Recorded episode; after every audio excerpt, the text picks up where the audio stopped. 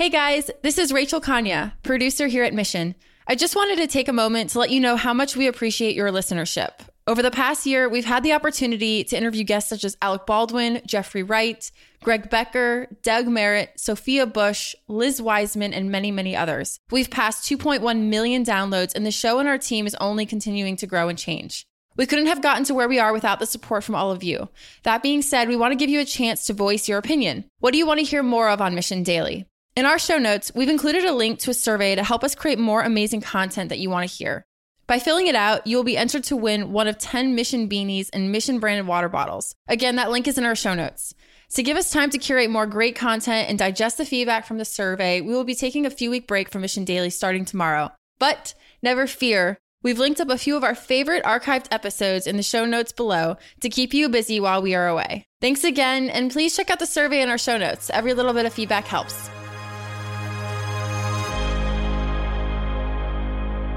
Welcome to Mission Daily. Today, Ian is joined by Susy Schöneberg, head of Flexport.org, whose mission is to empower NGOs and government agencies to deliver aid more effectively. Flexport.org works alongside Flexport, which moves freight globally by air, ocean, rail, and truck for the world's leading brands. On today's episode, Ian and Susy sit down to discuss how Susy first was introduced to Flexport and their mission how she pitched herself to Ryan Petersen, the founder of Flexport, for a job at the company, and the three main programs Flexport.org is focused on improving. Mission Daily is created by our team at mission.org.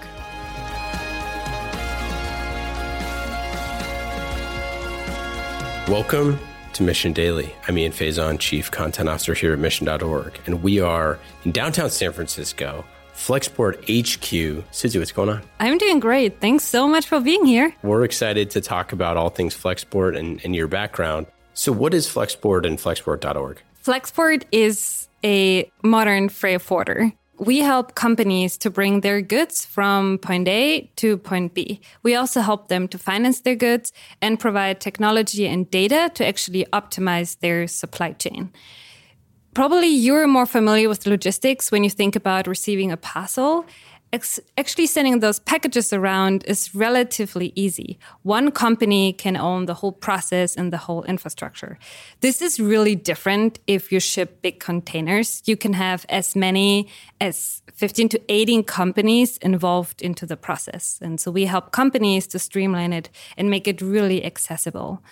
Flexport.org is using Flexport's expertise, technology, and infrastructure to help companies to achieve their social and environmental goals and to tackle complex challenges that we are facing today. So, first question Did you feel like when you were growing up that someday you would be working in, you know, a quote unquote unicorn technology company here in uh, sunny San Francisco? Didn't see it coming at all. Not logistics, not technology. What did you want to be? That's a good question. I wanted to be an astrophysicist, actually. So I grew up in a country that does not exist anymore, which probably indicates that there wasn't much around and that it wasn't as fun. But you could always see the sky. So I was really interested in what was going on there. When did you like start to think about the fact that you could have a career in tech? So it wasn't that I was thinking about having a career in tech. I was more thinking about how can I create a career that allows me to have a fundamental impact on the economy and current issues. And you know, tech turns out to be the tool that really allows you to scale your programs, to reach a ton of people, and to make things way more efficient you uh, got your MBA at uh, at Haas UC Berkeley. I'm a Cal fan. Yay. Born a Cal fan, go Bears. But MBA is not exactly um, you know a path right now, especially in here in Silicon Valley that a lot of people do. Did you find that having that baseline of uh, of business skills was helpful? So I my undergrad was economics, so I was familiar with general business concepts. However, I never lived in the US before, and I found that the MBA was a great way of one getting exposed to the culture, you know, learning styles, input, but also meeting a ton of people and just giving me the time to reflect what do I actually want to do. And it's a great time to try different things. So I did a ton of just like try and error. I had a lot of hypotheses. For example, I thought impact investing would be my thing. Mm-hmm. Tried it. No. and so I think it's a very valuable experience to really test your own hypotheses and really dig in into a few just like concepts. So why why was why was impact investing not not your thing? I like to be closer to the creation part of impact, and I think for impact investing, there's just like you know it's a different different focus. And I thought, oh, maybe I'm more the entrepreneurial type that actually wants to think about and then implement programs to have an impact. How did you first hear about Flexport? So three weeks after I started my MBA, Ryan Petersen was the CEO of Flexport, was a speaker. So there was an entrepreneurship speaker series. And as I just said, I wanted to learn about innovation, entrepreneurship. So I attended his talk. And Flexport just raised their Series A. There were like 30 people, maybe. No one knew Flexport. Yeah. Um, but this is how I met him. What was it like then? I mean, there's a lot of uh, Flexport solving a massive problem. You know, it's one of the most interesting companies personally. I I just find it fascinating. But back then, it was you know a twinkle. Uh, it was you know a little little tiny startup that could. You know, what was the thing that you saw that attracted you to the company and kind of Ryan's mission and vision? So probably there were three things. Number one, while everybody was thinking about tech when they were thinking about a word with T, I was thinking about transportation. he was like, this is what I knew. And so he was talking about logistics, an industry that I was familiar with. So I immediately bought into his vision and knew what you tried to do could be massive because I worked at a big company in the same industry and saw the potential for doing it differently. Number two, I really liked him as a person. You know, the way that he just like presented his ideas, uh, really humble, but at the same time really ambitious, which spoke to me. And three, I didn't know anything about coffee sheds in the US. so I just went up to him and was like, hey, can I work for you? and this is how I basically ended up at Flexport. That is hilarious. What is so what did he say? he was really surprised. I think he asked like, what did you say? And I was like, can I have a job? And then he asked for my email address. And my email address was you know, a really easy one. And he was like, How did you get it? And he was somehow fascinated that I got this particular email address. And he was like, Okay, let's meet for a coffee. We can talk a little bit about kind of like this idea of breaking into tech. Um, you know, we have listeners in over 130 countries. You know, one of the things that's challenging for a lot of people is like getting that first, you know, start, getting that first, you know, little inkling that I can do this. When did you feel like you know, in your career that you were doing something maybe that wasn't right or that didn't feel natural to you or or where you felt stuck in a certain place or an area uh, or mentally and just kind of couldn't figure it out? I often felt that either the things I wanted to do didn't fit what all the others asked me to do, or there were like certain goals I had and I didn't know how to start. What I learned is to put this drive that I had, or even just like this willingness to improve, into suggestions and solutions rather than complaints. So let me give you an example if that helps. Um, so in my old job, you know, we were wondering if there are certain trends that we're missing. And people might say, oh, I'd wish, you know, our leaders would finally do something about X, Y, and Z. This is complaining. But what you can also do is maybe raise your hand and say, there's this opportunity, and I have an idea how we can tackle it. And by the way, I wrote up a paragraph, you know, can I talk to you about this? And this is how I got to found a think tank that reported to the CEO of a 300,000 people company um, while still being pretty young. Um, and I think this is how I always continue talk about your ideas, don't be afraid. Yeah, I think a lot of people, especially when they look at technology companies or, uh, you know, it could be anywhere, you know, in, in Europe or in Asia or, or in America, they kind of think that people have all the ideas and like they don't, right? They need people who have ideas and that are actually going to be able to execute those. Like that's always valuable. Showing people that you have an idea for something and then can execute on that vision is always valuable. At just straight asking for a job, it's worked for people. It's worked for some people like yourself. Uh, but there's a lot of work. I think when people hear those type of stories, they think that hey, I could go do that, but they don't realize the amount of work that it took to get to that point. All the years of research and studying, all of the, you know, stuff building a think tank, this muscle that you build over time that when you do get that opportunity, you're prepared for it. Did you feel like you were prepared when uh, when you said, uh, "Can I have a job?" No, and I actually, and when Ryan invited me to come over to the office, I went to the career service and was like, I will go to the office of Flexport. They did not know what Flexport was at the time. Yeah, sure. And then the first advice that they gave me was don't ask for a job. And I was like, too late. and then I was like, what should I do? Do I have to prepare a presentation? Like, how does it work?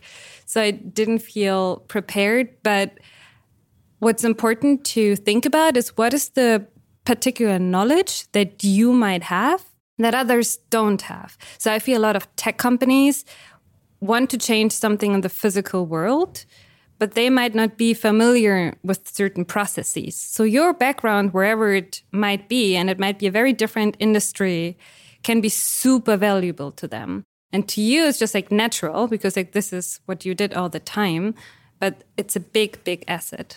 Every CEO their number one priority is talent. They might say it's one thing or, you know, whatever, but every year they come out with CEO, you know, survey the Fortune 500 CEOs, and like number one is always talent and diversity of thought, diversity of ideas. Everybody's worrying about becoming obsolete and, you know, their industry being disrupted or whatever it is. So they need ideas and they need really talented people. And as the world becomes more connected and companies like Flexport that are at the forefront of that, you need people from all over the world to come up with those ideas. You might have not have the best expertise in transportation, but you have a pretty good expertise in the place where you grew up and the culture that you grew up in. Like that sort of stuff in and of itself is valuable if you can pull insights from it. Did you feel like you had an advantage because you grew up outside of the US? That's a really interesting question.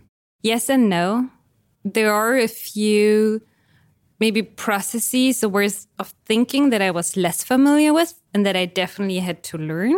But it's also good to just be on your toes and not be like too comfortable. So probably I was very focused on listening and observing people, which is always a good thing to do. Like in every room, you can learn. So, for example, when we started this podcast, I asked your awesome team about how does this work? You know, and what is your job? And maybe that's kind of a characteristic that I took from my early times and that is still really valuable. You see the articles being written about like, oh, I want someone who's intellectually curious. But again, that's a skill that's learned. Like that's yeah, you might be a naturally curious person and you know, you ask your teachers at school questions all the time or something. But it's also something that you can you can just learn. Like you can practice every day asking questions. What were some of the things that when you came working into technology, going to Haas, that were the things that you feel like you weren't prepared for? What were the skills that you needed to work on? It's the velocity and speed. I was used to you have to perfectly think about everything, assess every risk. And only if you have proven that nothing can go wrong and you have 100% of the information, you move forward. I feel tech is probably the opposite of kind of this definition. So just like, you know, trusting your instinct, fast iterations, experiments, and even just like getting adjusted to all of the people. You know, we have like all those entrepreneurial spirits around you. That was an adjustment too. Do you still speak four languages? Yes. What, what's your skill? How do you, is it just like that's how your brain works or what? Well, in Europe, you kind of have to. True, like yeah. here, you can just like, you know, drive forever and don't come across so many different languages. So I feel languages are so fascinating because the way their grammar works has so much of their culture in it. That's so true. this yeah. is just like really, really interesting for me. And you connect to people in a different way. I went to visit Brazil and I tried super hard to learn Portuguese in like my time bleeding, like Duolingo, all that sort of stuff. But the thing that was so crazy about it was not how bad I was. Uh, that was pretty crazy. But how much when you try to learn someone's language, how quickly you connect with them. They're like, they don't care at all how bad you are at the language. They just care that you're trying, you know? And it was such an easy way to like, you know, connect with people and have them like realize first they're like, why are you here in my city? And then you're like, oh, because it's really cool. And then they're like, oh, like, you know, you you get points for every single piece of that. I think people are so nervous about what other people are going to think of them. And it's like, it's actually mostly the opposite. I want to go back to, to flexport.org. Well, first, what was your first job? Like you asked for the job. What did it end up being? To be honest, it was one of the biggest surprises because what Ryan did was he asked me, What do you want to work on? And I did not know how to answer this question because I was so used to people telling me what my job and next task is. So I was really surprised and then I started thinking about it. One of the ideas was flexport.org, but flexport again was so small, you know, over four years ago. We had to build flexport first. You know, without flexport, there is no flexport.org. So I worked in a lot of kind of operational departments. So I did modeling for trucking and kind of pricing. And then I worked kind of in the ocean team. So actually 90% of all the goods that are being shipped around the world are being transported on ocean ships. So it really matters. But there hasn't been a really good partnership between the people owning the ships and then people managing the whole process.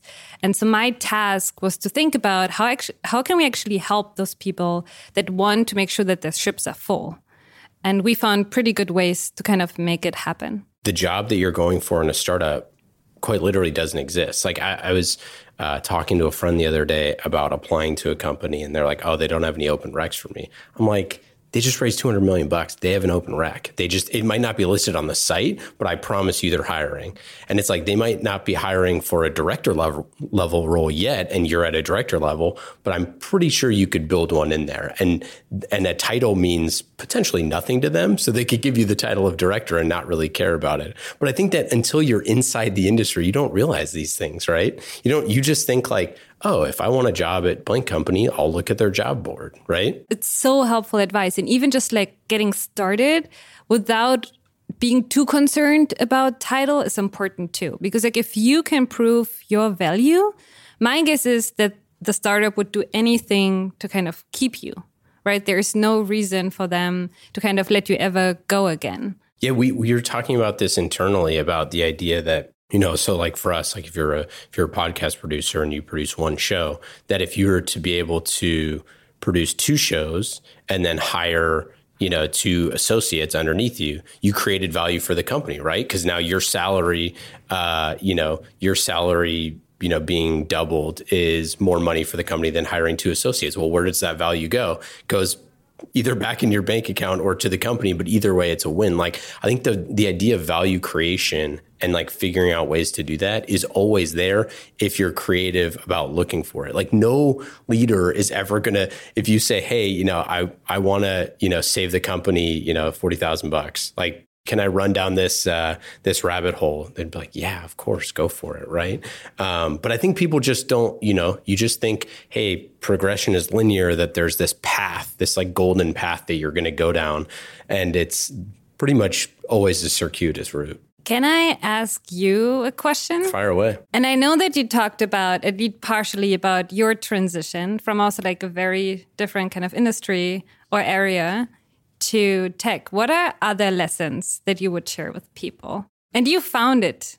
Yeah, I found a mission. So. so, but yeah, that came last. I mean, the thing that I, my piece of advice that I think um, is really important is um, the people at the cutting edge are more available than they ever have been before through things like podcasts. That's why we're building a podcast network. That the best practices are out there. You can listen to podcasts, you can watch YouTube videos, you can do all this stuff of all of the people that are like your mentors. So you can learn the vernacular of business really easily now. No matter where you are in the world, you can have access to that as long as you have internet, if you have internet.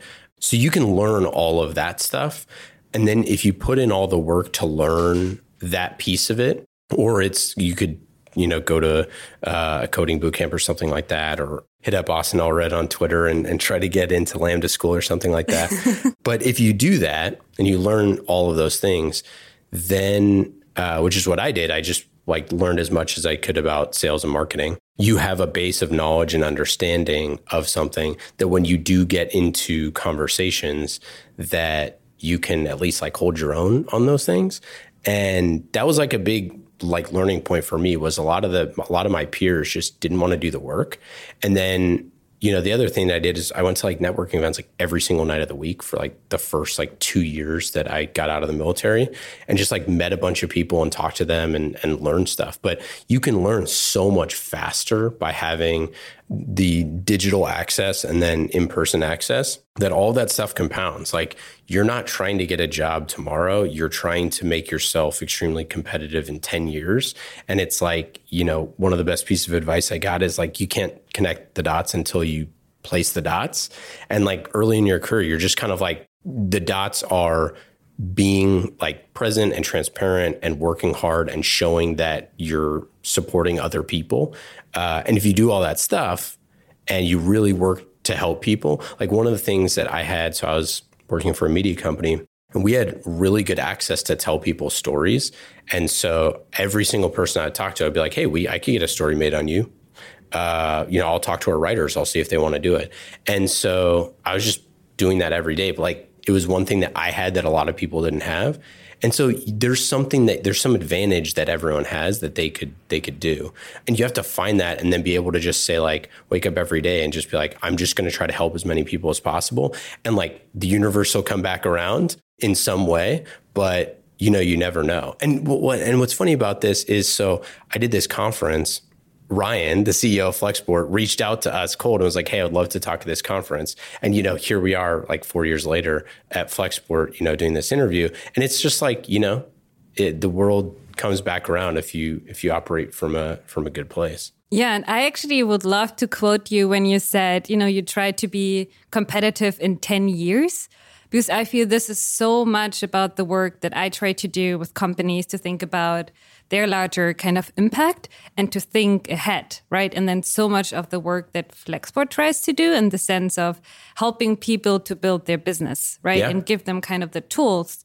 And people might have said, oh, why are you helping those smaller companies? Because we believe in those founders. Yeah. I mean, I think just it's really hard to work in um, short time horizons, like both personally and professionally. There's a great so Gibson Biddle is the VP, former VP of product at Netflix, said that Netflix would think in five year increments because it's really hard to do something in a year, but in five years you kind of can. And it's like they wanted to be the best in the world at DVDs in five years, and then they wanted to be the best in the world in their technology uh, in 10 years. And then 15 years, they wanted to be best in the world in content, generally speaking. and like 15 or 18 years later, it's like, they pretty much did that, right? So I think that that's the sort of thing I think a lot of people you have to be like really helpful and good at your job in the short term and you know get really smart faster. But ultimately it's a long game. Colonel sanders started kfc at age like 91 or 92 or whatever it is. Like you're never too late to keep improving and I think there's just so much like, you know, short termism and short term thinking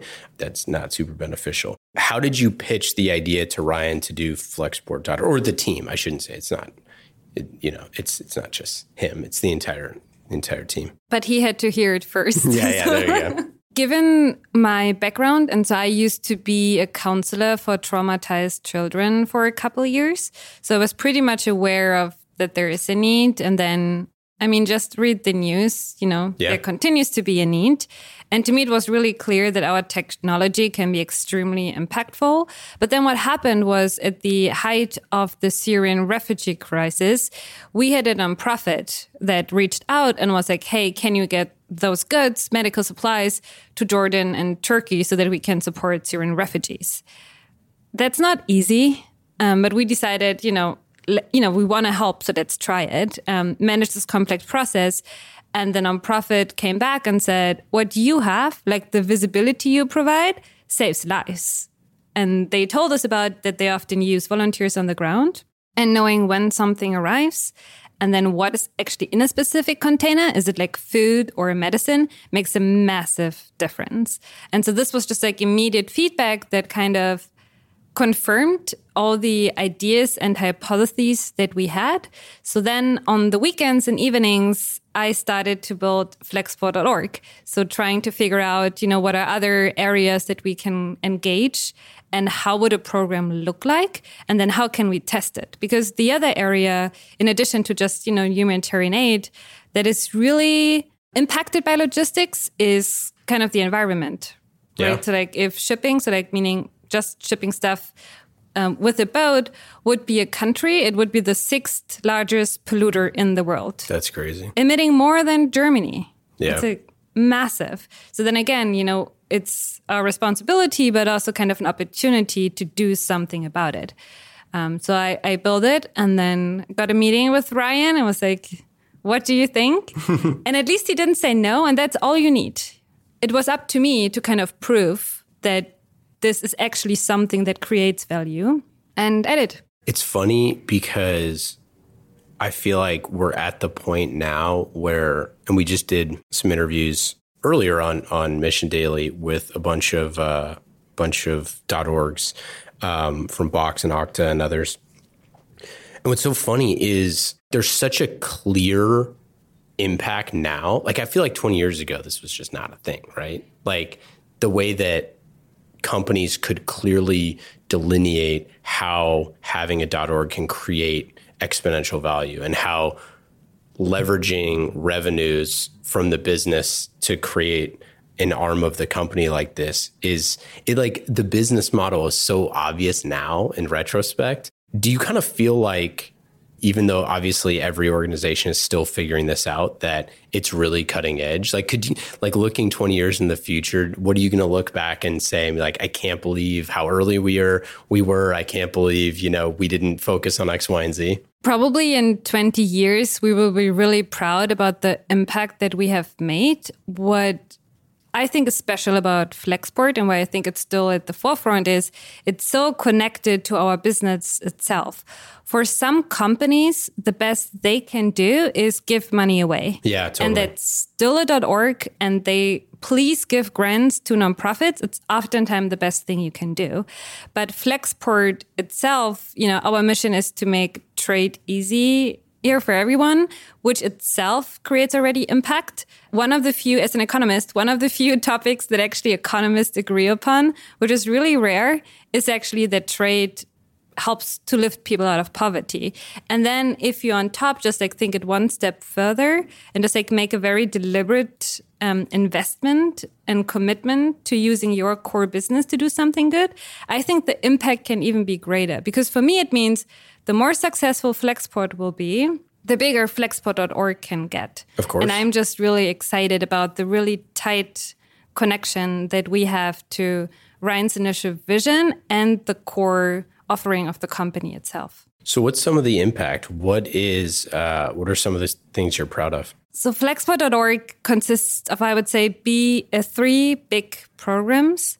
Number one is thinking about the carbon emissions. I just talked about how big it can be. If you are a company that produces any physical goods, shipping them around the world from where you produce them to where you sell them can be 30 to over 50% of your carbon footprint, which is massive.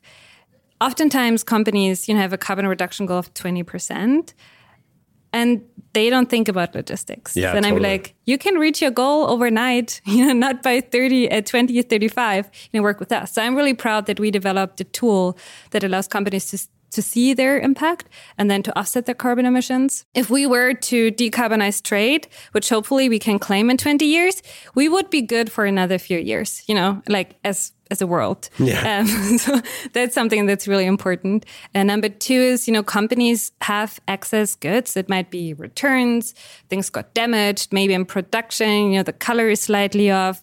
What do they do? Well, I ask you, what do you think they do? Toss them. Yeah. So my actually my naive, you're better than I. My initial, you know, thought that I had was hopefully they recycle it. You know, maybe they take things apart. But then I started thinking about it and was like, well, probably they don't take the initial pieces, ship it back to China where they're probably produced to make something new. Yes. So that's the reason why they burn it or put it on the landfill. but there's at the same time a big need, right? Nonprofits need things all the time. But for you as a company employee or even owner, you don't know where this is, how much they need, and when. And so you make the economic decision for your company. And we build a model where we work with companies to actually extend the life cycle of their product and donate all the goods and make it super easy. So every company can do this. This is like a really critical thing that is so fascinating to me. My dad, growing up, used to say this all the time. My family was like the best recycling family ever. Like my dad was like ridiculous about it, but he always used to say, "He's like all this recycling stuff is actually more expensive than just tossing it." So most countries are just going to do, or companies or whatever it is, or human beings are going to just do what's in their best interest, right? Like if you're struggling, like if it's more expensive to recycle it, you're just going to throw it in the trash. If it's harder to do, then you're just going to do what's like the path of least resistance. And I think what's so interesting about Flexport is giving people an option that is actually in their best interest, right? Like that's that's what's so exciting to me. Is like those are the things where, you know, if there's no difference then you know people people are going to do whatever. And and now they'll actually have an option. Right. So we make it super easy like you know no like no extra work on them. We do all for them. And it's actually cheaper because you know we discount our services whenever you want to ship, ship something for a good cause. And so I talked about, you know, reducing global carbon emissions and then helping to use extra products for a good purpose. And then the last area is around helping nonprofits and government agencies to actually deliver aid more effectively. Yeah. Right. We talked about, hey, logistics is really complicated. Imagine you work in a scenario where you actually can't plan anything and you don't have a lot of resources, it's just like really tough. And so we have a separate team that helps those organizations as well. I have an important question. Yes. When somebody loses the Super Bowl or the NBA championship and there's all the t-shirts, are those really going to other people? We have to the people have to know. They do. So there I mean like this is it's but I feel like it's one of the only examples that's like a public example of how like we conceptually get that idea, but the idea that those those t-shirts and hats have to actually get on a ship to somewhere else, right? Like that's the part that nobody ever ever knows about is Flexport helping. So basically they don't want this to be here, so you have to ship it somewhere else. Yeah. It's probably better than burning them, but I hope that we can even inspire other companies to give other products too yeah. that can save people's life. so yeah, so shipping those t-shirts is amazing. But if you have, you know, let's say underwear, you know, this would be helpful too. So for example, we work with ThirdLove and they have a really generous return policy, which is great for all of us.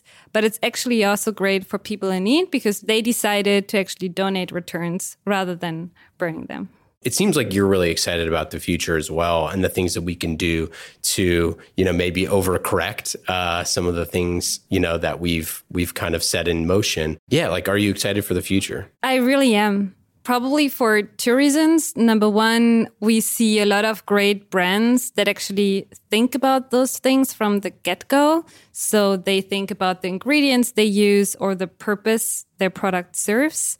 And we're really lucky to work with a lot of brands um, that have this as part of their business model, right? If you think about, let's say, Bombas, a company mm-hmm. that produces socks and they have like a buy one, give one model and that's great, you know, and we help them with all their logistics. They're actually so successful that it's not so easy anymore to give away the socks. You know, what are the logistics behind giving millions of socks to people in need? Yeah. So like working with companies like them is super exciting or Cotopaxi, you know, they really think about the materials they use, how they produce and what they do actually with the rest and kind of leftovers, which is great.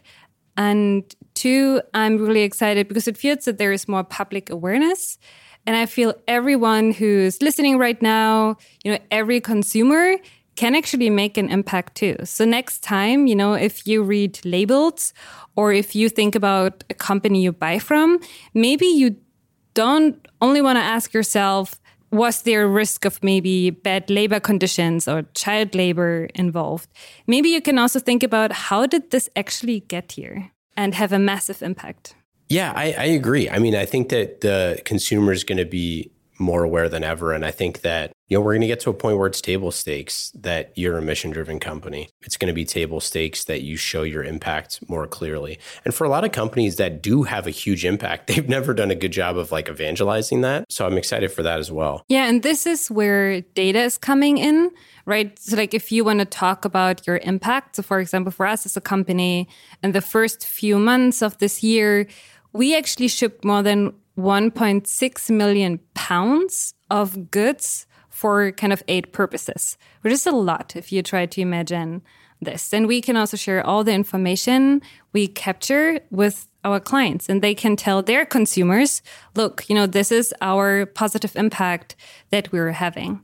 So I think technology is really important for telling the story as well. And technology is super important for nonprofits. It's like argue. I mean, that was one of the big things that we did the roundtable was how important technology is. Like, if every company going forward is now a technology company, right? It's like then every nonprofit is. If the vast majority of nonprofits are actually logistics companies, right? So they better have a logistics partner that's really good at it, just like they have technology partners as well.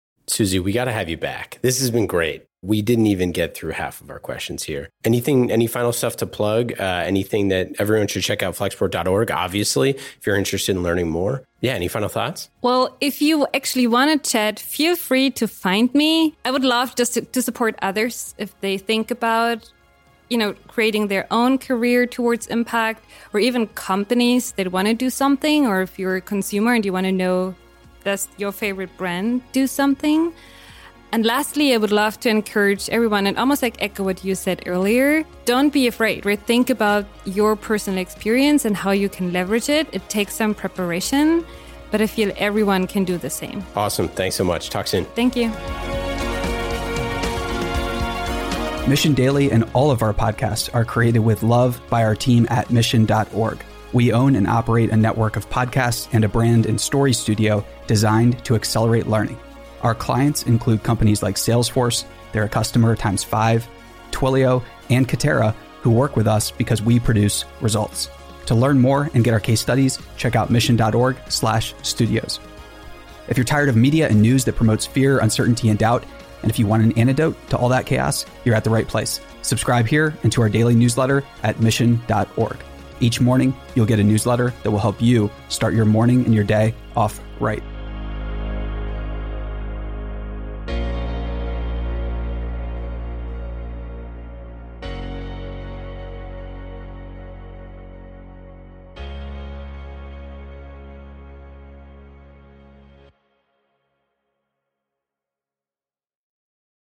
Hey, listeners, thanks for tuning into this episode. I hope you enjoyed it as much as I did. If you haven't already, please subscribe, rate, and review this podcast. It helps spread the word, and I would greatly appreciate it.